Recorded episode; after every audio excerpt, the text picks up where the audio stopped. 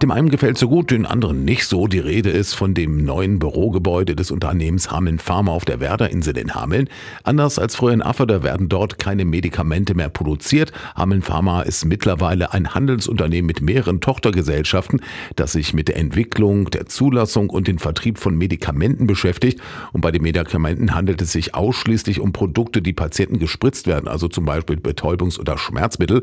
Rund 120 Millionen Dosierungen wurden im letzten Jahr verkauft und der Umsatz ist um 9 Prozent auf 84 Millionen Euro gestiegen, sagt der Geschäftsführer der Hameln Pharma Christoph Kerstein. Das war tatsächlich sogar mehr als erwartet, weil post-Covid im Prinzip ein Rückgang prognostiziert war. Umsatz ist nicht alles. Am Ende ist das die Frage, was man für ein Ergebnis mit dem Umsatz erzielt. Und da haben wir eine sehr heterogene Situation. Es gibt Länder, Regionen, da sind wir zufrieden mit unseren Margen. Und es gibt andere Regionen, da wünschen wir uns mehr. Und das sei vor allem in Deutschland so und dafür gebe es mehrere Gründe, sagt Kerstein. Deutschland ist ein Markt, der bei den Generikern sehr stark preisgetrieben ist.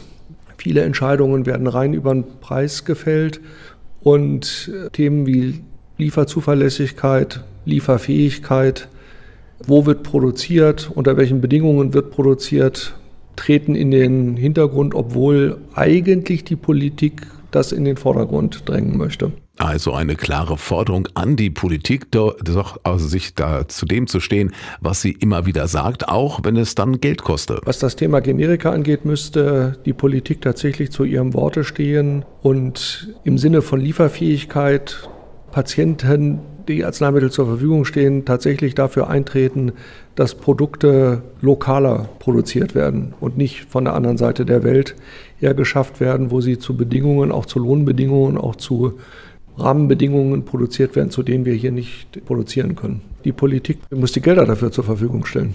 Und wenn die Politik das täte, dann würde Hameln Pharma vielleicht auch mehr als die zurzeit 50 Mitarbeiter in Hameln beschäftigen.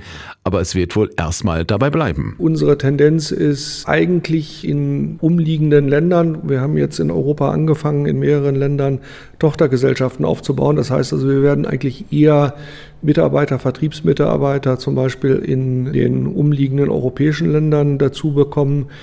Ich kann mir vorstellen, im Bereich Zulassungsaktivitäten, das ist ein Bereich, wo die Anforderungen eigentlich von Jahr zu Jahr steigen, dass wir da auch noch mehr Mitarbeiter brauchen.